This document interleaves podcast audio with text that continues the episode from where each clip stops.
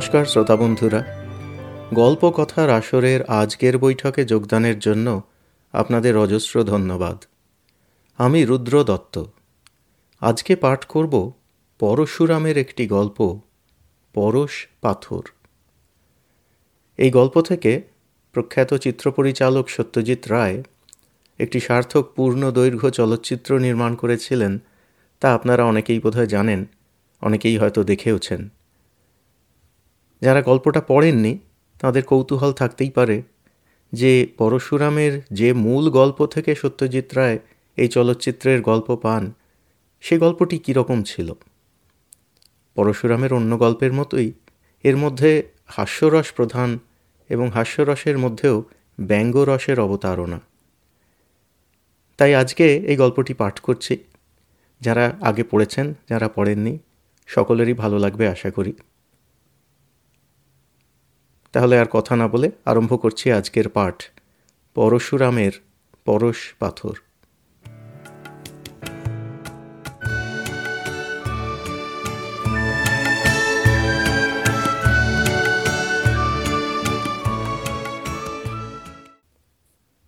পরেশবাবু একটি পরশ পাথর পেয়েছেন।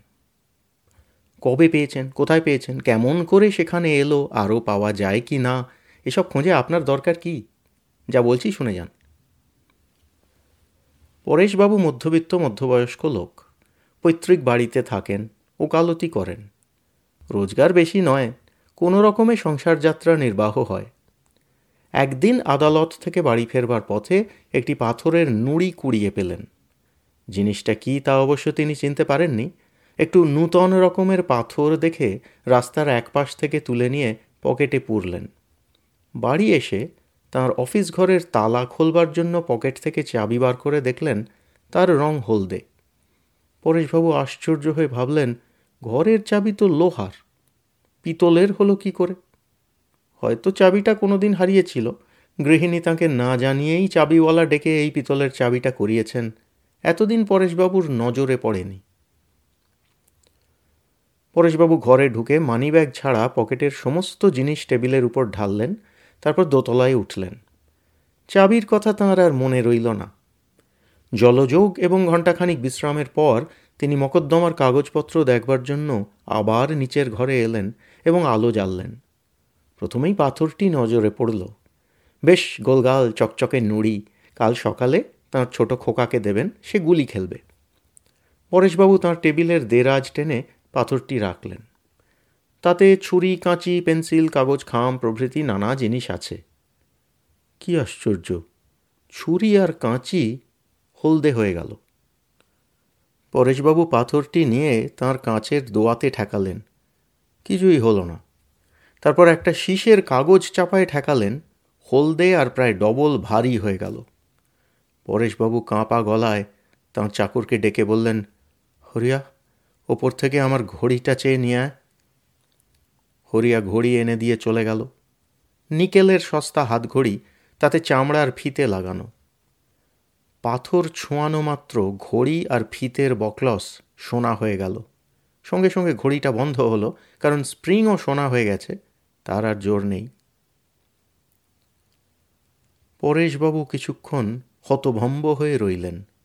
ক্রমশ তাঁর জ্ঞান হলো যে তিনি অতি দুর্লভ পরশ পাথর পেয়েছেন যা ছোঁয়ালে সব ধাতুই সোনা হয়ে যায়। তিনি হাত জোড় করে কপালে বারবার ঠেকাতে ঠেকাতে বললেন, জয় মা কালী, এত দয়া কেন মা? হরি, তুমিই সত্য তুমিই সত্য, এ কী লীলা খেলছ বাবা? স্বপ্ন দেখছি না তো? পরেশবাবু তাঁর বাঁ হাতে একটি প্রচণ্ড চিমটি কাটলেন, তবু ঘুম ভাঙল না, অতএব স্বপ্ন নয়। তার মাথা ঘুরতে লাগল, বুক ধড়ফড় করতে লাগল। শকুন্তলার মতন তিনি বুকে হাত দিয়ে বললেন, হৃদয়, শান্ত হও। এখনই যদি ফেল করো, তবে এই দেবতার দান কুবেরের ঐশ্বর্য ভোগ করবে কে? পরেশবাবু শুনেছিলেন, এক ভদ্রলোক লটারিতে চার লাখ টাকা পেয়েছেন শুনে আহ্লাদে এমন লাফ মেরেছিলেন যে কড়িকাঠে লেগে তার মাথা ফেটে গেছিল। পরেশবাবু নিজের মাথা দু হাত দিয়ে চেপে রাখলেন, পাছে লাফ দিয়ে ফেলেন। অত্যন্ত দুঃখের মতন অত্যন্ত আনন্দ কালক্রমে অভ্যস্ত হয়ে যায়। পরেশবাবু শীঘ্রই প্রকৃতিস্থ হলেন এবং অতঃপর কি করবেন তা ভাবতে লাগলেন।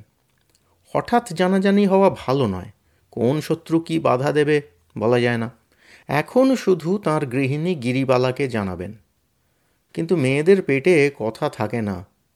পরেশবাবু দোতলায় গিয়ে একটু একটু করে সইয়ে সইয়ে পত্নীকে তাঁর মহাসৌভাগ্যের খবর জানালেন এবং তেত্রিশ কোটি দেবতার দিব্য দিয়ে বললেন, খবরদার, যেন জানা জানি না হয়। গৃহিণীকে সাবধান করলেন বটে, কিন্তু পরেশবাবু নিজেই একটু অসামাল হয়ে পড়লেন। শোবার ঘরের একটা লোহার কড়িতে পরশ পাথর ঠেকালেন। কড়িটা সোনা হওয়ার ফলে নরম হলো, ছাদ বসে গেল। বাড়িতে ঘটি, বাটি, থালা, বালতি যা ছিল সবই সোনা করে ফেললেন। লোকে দেখে আশ্চর্য হয়ে ভাবতে লাগল এইসব জিনিস গিলটি করা হলো কেন? ছেলে, মেয়ে, আত্মীয়, বন্ধু নানা রকম প্রশ্ন করতে লাগল। পরেশবাবু ধমক দিয়ে বললেন, যাও যাও, বিরক্ত করো না। আমি যাই করি না কেন? তোমাদের মাথা ব্যথা কিসের? প্রশ্নের ঠেলায় অস্থির হয়ে পরেশবাবু লোকজনের সঙ্গে মেলামেশা প্রায় বন্ধ করে দিলেন। মক্কেলরা স্থির করলে যে তার মাথা খারাপ হয়ে গেছে। এরপর পরেশবাবু ধীরে ধীরে অগ্রসর হতে লাগলেন। তাড়াতাড়ি করলে বিপদ হতে পারে। কিছু সোনা বেচে নোট পেয়ে ব্যাংকে জমা দিলেন। কোম্পানির কাগজ আর নানা রকম শেয়ারও কিনলেন। বালিগঞ্জে কুড়ি বিঘা জমির উপর প্রকাণ্ড বাড়ি আর কারখানা করলেন। ইট, সিমেন্ট, লোহা কিছুরই অভাব হলো না, কারণ কর্তাদের বশ করা তার পক্ষে অতি সহজ। এক জায়গায় রাশি রাশি মরচে পড়া মোটর ভাঙা লোহার টুকরো পড়ে আছে। জিজ্ঞাসা করলেন, কত দর? লোহার মালিক অতি নির্লোভ, বললে, জঞ্জাল তুলে নিয়ে যান বাবু, গাড়ি ভাড়াটা দিতে পারব না। পরেশবাবু রোজ দশ, বিশ মন উঠিয়ে আনতে লাগলেন। খাস কামরায় লুকিয়ে পরশ পাথর ছোঁয়ান, আর তৎক্ষণাৎ শোনা হয়ে যায়। দশজন গুর্খা দারোয়ান আর পাঁচটা বুলডগ কারখানার ফটক পাহারা দেয়। বিনা হুকুমে কেউ ঢুকতে পায় না। সোনা তৈরি আর বিক্রি সবচেয়ে সোজা কারবার। কিন্তু রাশি পরিমাণে উৎপাদন করতে গেলে একলা পারা যায় না। পরেশবাবু কাগজে বিজ্ঞাপন দিলেন এবং অনেক দরখাস্ত বাতিল করে সদ্য এমএসসি পাস প্রিয়তোষ হেনরি বিশ্বাসকে দেড়শো টাকায় বহাল করলেন। তার আত্মীয় স্বজন বিশেষ কেউ নেই, সে পরেশবাবুর কারখানাতেই বাস করতে লাগল। প্রিয়তোষ প্রাতকৃত্য, স্নান, আহার ইত্যাদির জন্য দৈনিক এক ঘণ্টার বেশি সময় নেয় না, সাত ঘণ্টা ঘুমোয়, আট ঘণ্টা কারখানার কাজ করে, বাকি আট ঘণ্টা সে তার কলেজের সহপাঠিনী হিন্দোলা মজুমদারের উদ্দেশ্যে বড় বড় কবিতা আর প্রেমপত্র লেখে এবং হরদম চা আর সিগারেট খায়। অতি ভালো ছেলে, কারও সঙ্গে মেশে না, রবিবারে গির্জাতেও যায় না, কোনো বিষয়ে কৌতূহল নেই, কখনো জানতে চায় না এত সোনা আসে কোথা থেকে। পরেশবাবু মনে করেন, তিনি পরশ পাথর ছাড়া আর একটি রত্ন পেয়েছেন, এই প্রিয়তোষ ছোকরা। সে বৈদ্যুতিক খাপড়ে বড় বড় উঁচিতে সোনা গলায় আর মোটা মোটা বাঁট বানায়। পরেশবাবু তা এক মারোয়াড়ি সিন্ডিকেটকে বেচেন আর ব্যাংকের খাতায় তার জমা অঙ্কের পর অঙ্ক বাড়তে থাকে। পরেশ গৃহিণীর এখন ঐশ্বর্যের সীমা নেই। গহনা পরে পরে তাঁর সর্বাঙ্গে বেদনা হয়েছে। সোনার উপর ঘেন্না ধরে গেছে। তিনি শুধু দুহাতে শাঁখা এবং গলায় রুদ্রাক্ষ ধারণ করতে লাগলেন। কিন্তু পরেশবাবুর কার্যকলাপ বেশি দিন চাপা রইল না। বাংলা সরকারের আদেশে পুলিশের লোক পিছনে লাগল। তারা সহজেই বসে এলো, কারণ রামরাজ্যের রীতিনীতি এখনও তাদের রপ্ত হয়নি। দশ বিশ ভরি পেয়েই তারা ঠান্ডা হয়ে গেল। বিজ্ঞানীর দল আহার নিদ্রা ত্যাগ করে নানা রকম জল্পনা করতে লাগলেন। যদি তাঁরা দুশো বৎসর আগে জন্মাতেন, তবে অনায়াসে বুঝে ফেলতেন যে পরেশবাবু পরশ পাথর পেয়েছেন। কিন্তু আধুনিক বিজ্ঞানে পরশ পাথরের স্থান নেই। অতএব তাঁরা সিদ্ধান্ত করলেন যে পরেশবাবু কোনো রকমে একটা পরমাণু ভাঙবার যন্ত্র খাড়া করেছেন এবং ভাঙা পরমাণুর টুকরো জুড়ে জুড়ে সোনা তৈরি করছেন, যেমন ছেঁড়া কাপড় থেকে কাঁথা তৈরি হয়। মুশকিল এই যে পরেশবাবুকে চিঠি লিখলে উত্তর পাওয়া যায় না, আর প্রিয়তোষটা ইডিয়াট বললেই হয়। নিতান্ত পিড়াপিড়ি করলে বলে, আমি শুধু সোনা গলাই, কোথা থেকে আসি তা জানি না। বিদেশের বিজ্ঞানীরা প্রথমে পরেশবাবুর ব্যাপার গুজব মনে করে উড়িয়ে দিয়েছিলেন, কিন্তু অবশেষে তাঁরাও চঞ্চল হয়ে উঠলেন। বিশেষজ্ঞদের উপদেশে ঘাবড়ে গিয়ে ভারত সরকার স্থির করলেন যে পরেশবাবু ডেঞ্জারাস পারসন কিন্তু কিছুই করতে পারলেন না, কারণ পরেশবাবু কোনো বেআইনি কাজ করছেন না। তাকে গ্রেপ্তার এবং তার কারখানা ক্রোক করবার জন্য একটা অর্ডিন্যান্স জারির প্রস্তাবও উঠল, কিন্তু ক্ষমতাশালী দেশি বিদেশি লোকের আপত্তির জন্য তা হলো না। ব্রিটেন, ফ্রান্স, আমেরিকা, রাশিয়া প্রভৃতি রাষ্ট্রের ভারতস্থ দূতরা পরেশবাবুর উপর কড়া সুনজর রাখেন, তাকে বারবার ডিনারের নিমন্ত্রণ করেন। পরেশবাবু চুপচাপ খেয়ে যান, মাঝে মাঝে ইয়েস, নো বলেন, কিন্তু তার পেটের কথা কেউ বার করতে পারে না, শ্যাম্পেন খাইয়েও নয়। বাংলাদেশের কয়েকজন কংগ্রেসি নেতা তাকে উপদেশ দিয়েছেন, রাষ্ট্রের মঙ্গলের জন্য আপনার রহস্য শুধু আমাদের কজনকে জানিয়ে দিন। কয়েকজন কমিউনিস্ট তাকে বলেছেন, খবরদার কারও কথা শুনবেন না মশায় যা করছেন করে যান, তাতেই জগতের মঙ্গল হবে। আত্মীয় বন্ধু আর খোসামুদের দল ক্রমেই বাড়ছে। পরেশবাবু তাদের যথাযোগ্য পারিতোষিক দিচ্ছেন, তবু কেউ খুশি হচ্ছে না। শত্রুর দল কিং কর্তব্য বিমূঢ় হয়ে চুপ করে আছে। ঐশ্বর্য বৃদ্ধি হলেও পরেশবাবু তার চাল বেশি বাড়াননি, তাঁর গৃহিণীও সেকেলে নারী, টাকা ওড়াবার কায়দা জানেন না। তথাপি পরেশবাবুর নাম এখন ভুবন বিখ্যাত। তিনি নাকি চারটে নিজামকে পুষতে পারেন। তিনি কি খান, কি পরেন কি বলেন, তা ইউরোপ আমেরিকার সংবাদপত্রে বড় বড় হরপে ছাপা হয়। সম্প্রতি দেশ বিদেশ থেকে প্রেমপত্র আসতে আরম্ভ করেছে। সুন্দরীরা নিজের নিজের ছবি পাঠিয়ে আর গুণ বর্ণনা করে লিখছেন, ডিয়ারেস্ট স্যার, আপনার পুরাতন পত্নীটি থাকুন, তাতে আমার আপত্তি নেই। আপনি তো উদার প্রকৃতি হিন্দু। আমাকে শুদ্ধি করে আপনার হারেমে ভর্তি করুন, নয়তো বিষ খাব।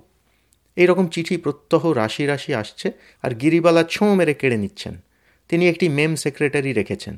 সে প্রত্যহ চিঠির তর্জমা শোনায় এবং গিরিবালার আজ্ঞায় জবাব লেখে। গিরিবালা রাগের বসে অনেক কড়া কথা বলে যান, কিন্তু মেমের বিদ্যা কম, শুধু একটি কথা লেখে, ড্যাম। অর্থাৎ দূরমুখ পড়ি, গলায় দেবার দড়ি জটে না তোর? ইউরোপের দশজন নামজাদা বিজ্ঞানী চিঠি লিখে জানিয়েছেন যে পরেশবাবু যদি সোনার রহস্য প্রকাশ করেন, তবে তাঁরা চেষ্টা করবেন যাতে তিনি রসায়ন, পদার্থবিদ্যা আর শান্তি এই তিনটি বিষয়ের জন্য নোবেল প্রাইজ একসঙ্গেই পান। এই চিঠিও পরেশ গৃহিণী প্রেমপত্র মনে করে মেমের মারফত জবাব দিয়েছেন, ড্যাম। পরেশবাবু সোনার দর ক্রমেই কমাচ্ছেন। বাজারে একশো পনেরো টাকা ভরি থেকে সাত টাকা দশানায় নেমেছে। ব্রিটিশ সরকার সস্তায় সোনা কিনে আমেরিকার ডলার লোন শোধ করেছেন। আমেরিকা খুব রেগে গেছে, কিন্তু আপত্তি করবার যুক্তি স্থির করতে পারছে না। ভারতে স্টার্লিং ব্যালেন্সও ব্রিটেন কড়ায় গণ্ডায় শোধ করতে চেয়েছিল, কিন্তু এদেশের প্রধানমন্ত্রী উত্তর দিয়েছেন, আমরা তোমাদের সোনা ধার দিইনি, ডলারও দিইনি। যুদ্ধের সময় জিনিস সরবরাহ করেছি, সেই দেনা জিনিস দিয়েই তোমাদের শুধতে হবে।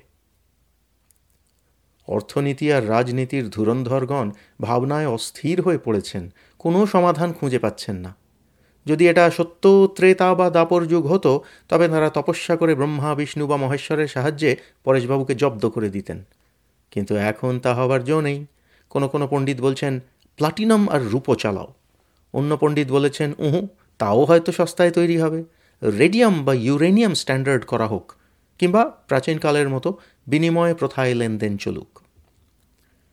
চার্চিলকে আর সামলানো যাচ্ছে না।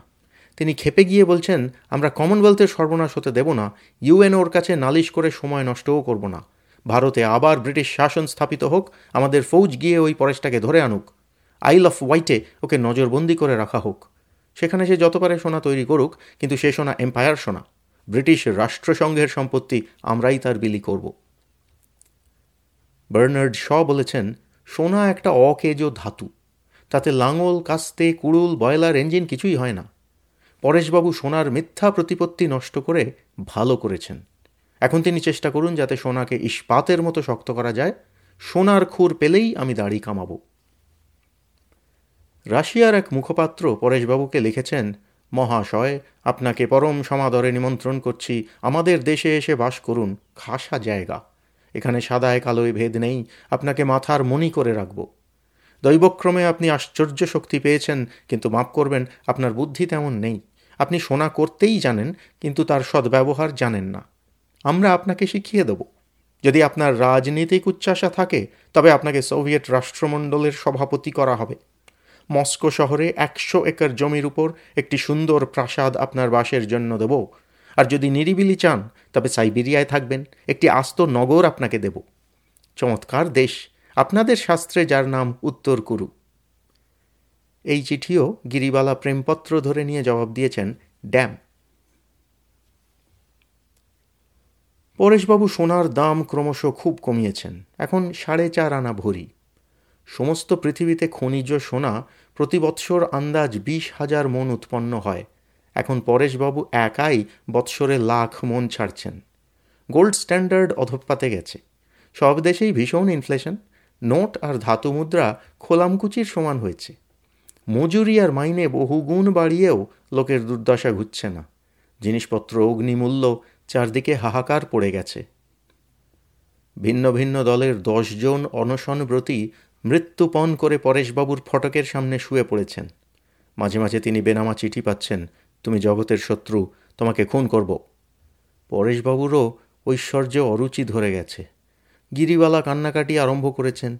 কেবলই বলছেন, যদি শান্তিতে থাকতে না পারি, তবে ধন দৌলত নিয়ে কি হবে? সর্বনেশে পাথরটাকে বিদায় করো, সব সোনা গঙ্গায় ফেলে দিয়ে কাশিবাস করবে, চলো।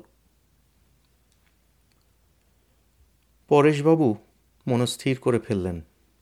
সকালবেলা প্রিয়তোষকে সোনা তৈরির রহস্য জানিয়ে দিলেন। প্রিয়তোষ নির্বিকার পরেশবাবু তাকে পরশ পাথরটা দিয়ে বললেন, এটাকে আজই ধ্বংস করে ফেলো, পুড়িয়ে, অ্যাসিডে গলিয়ে, অথবা অন্য যে কোনো উপায়ে পারো। প্রিয়তোষ বললে, রাইটো। বিকালবেলা একজন দরোয়ান দৌড়ে এসে পরেশবাবুকে বললে, জলদি আসুন হুজুর বিশ্বাস সাহেব পাগলা হয়ে গেছেন, আপনাকে ডাকছেন। পরেশবাবু তাড়াতাড়ি গিয়ে দেখলেন, প্রিয়তোষ তার শোবার ঘরের খাটিয়ায় শুয়ে কাঁদছে। পরেশবাবু জিজ্ঞাসা করলেন, ব্যাপার কি? প্রিয়তোষ উত্তর দিলে, এই চিঠিটা পড়ে দেখুন, স্যার। পরেশবাবু পড়লেন, প্রিয় হে প্রিয়, বিদায়। বাবা রাজি নন, তার নানা রকম আপত্তি। তোমার চালচুলো নেই, পরের বাড়িতে থাকো, মোটে দেড়শো টাকা মাইনে পাও। তার উপর আবার জাতে খ্রিস্টান, আবার আমার চাইতে বয়সে এক বছরের ছোট। বললেন, বিয়ে হতেই পারে না। আরেকটি খবর শোনো, গুঞ্জন ঘোষের নাম শুনেছ? চমৎকার গায়ে, সুন্দর চেহারা, কোঁকড়া চুল সিভিল সাপ্লাইয়ে ছশো টাকা মাইনে পায়। বাপের একমাত্র ছেলে, বাপ কন্ট্রাক্টারি করে নাকি কোটি টাকা করেছে। সেই গুঞ্জনের সঙ্গে আমার বিয়ে ঠিক হয়ে গেছে। দুঃখ করো না, লক্ষ্মীটি। বকুল মল্লিককে চেনো তো? আমার চেয়ে তিন বছরের জুনিয়র, ডায়সেশনে একসঙ্গে পড়েছি। আমার কাছে দাঁড়াতে পারে না, তা হোক, অমন মেয়ে হাজারে একটি পাবে না। বকুলকে বাগাও, তুমি সুখী হবে। প্রিয় ডার্লিং, এই আমার শেষ প্রেমপত্র। কাল থেকে তুমি আমার ভাই। আমি তোমার স্নেহময়ী দিদি। ইতি, আজ পর্যন্ত তোমারই হিন্দোলা। চিঠি পড়ে পরেশবাবু বললেন, তুমি তো আচ্ছা বোকা হে। হিন্দোলা নিজেই সরে পড়ছে, এ তো অতি সুখবর, এতে দুঃখ কিসের? তোমার আবার কালীঘাটে পুজো দেওয়া চলবে না। না হয় গির্জেয়ে দুটো মোমবাতি জেলে দিও। না এখন ওঠো। চোখে মুখে জল দাও, চা আর খান কত লুচি খাবে এসো। হ্যাঁ ভালো কথা। পাথরটার কোনো গতি করতে পারলে? প্রিয়তোষ করুণ স্বরে বললে গিলে ফেলেছি, স্যার। এ প্রাণ আর রাখব না। আপনার পাথর আমার সঙ্গেই কবরে যাবে।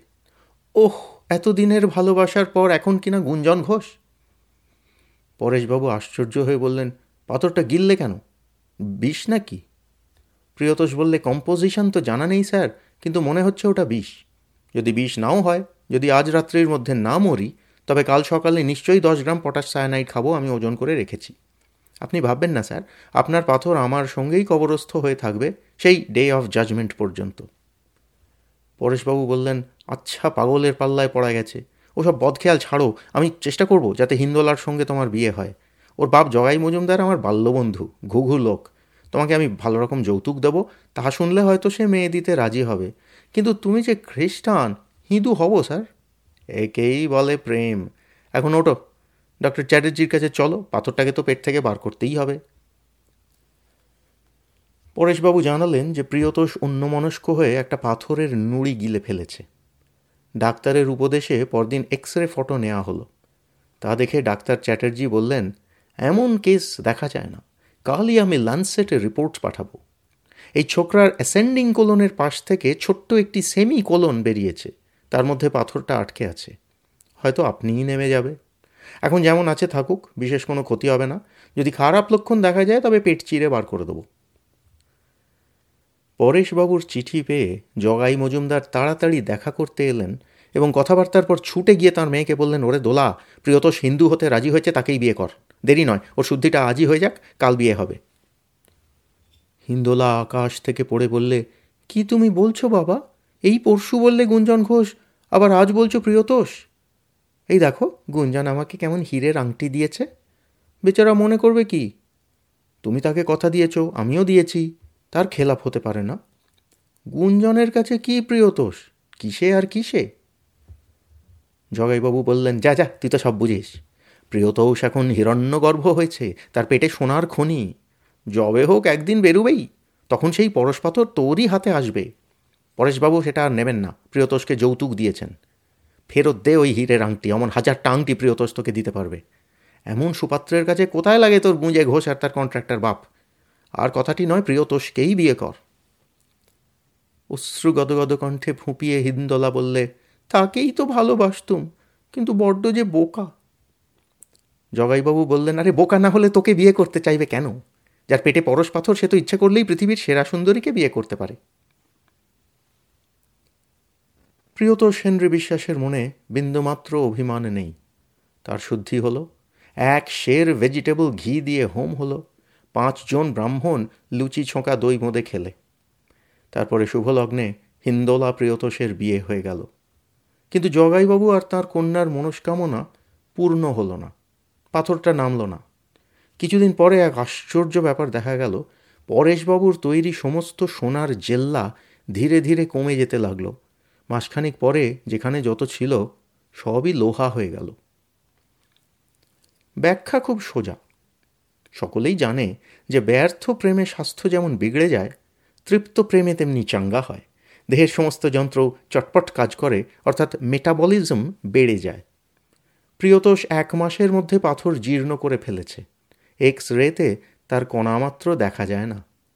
পাথরের তিরোধানের সঙ্গে সঙ্গে পরেশবাবুর সমস্ত সোনা পূর্বরূপ পেয়েছে। হিন্দোলা আর তার বাবা ভীষণ চটে গেছেন। বলছেন, প্রিয়তোষটা মিথ্যাবাদী ঠক জোচ্চোর। ধাপ্পায় বিশ্বাস করে তাঁরা আশায় আশায় এতদিন বৃথাই ওই খ্রিস্টানটার ময়লা ঘেঁটেছেন। কিন্তু পরশ পাথর হজম করে প্রিয়তোষ মনে বল পেয়েছে, তার বুদ্ধিও বেড়ে গেছে। পত্নী আর শ্বশুরের বাক্যবান সে মোটেই গ্রাহ্য করে না। এমনকি হিন্দোলা যদি বলে, তোমাকে তালাক দেব তবু সে সায়ানাইড খাবে না। সে বুঝেছে যে সেন্ট ফ্রান্সিস আর পরমহংসদেব খাঁটি কথা বলে গেছেন। কামিনী আর কাঞ্চন দুই রাবিশ, লোহার তুল্য কিছু নেই। এখন সে পরেশবাবুর নূতন লোহার কারখানা চালাচ্ছে। রোজ পঞ্চাশ টন নানা রকম মাল ঢালাই করছে এবং বেশ ফুর্তিতে আছে।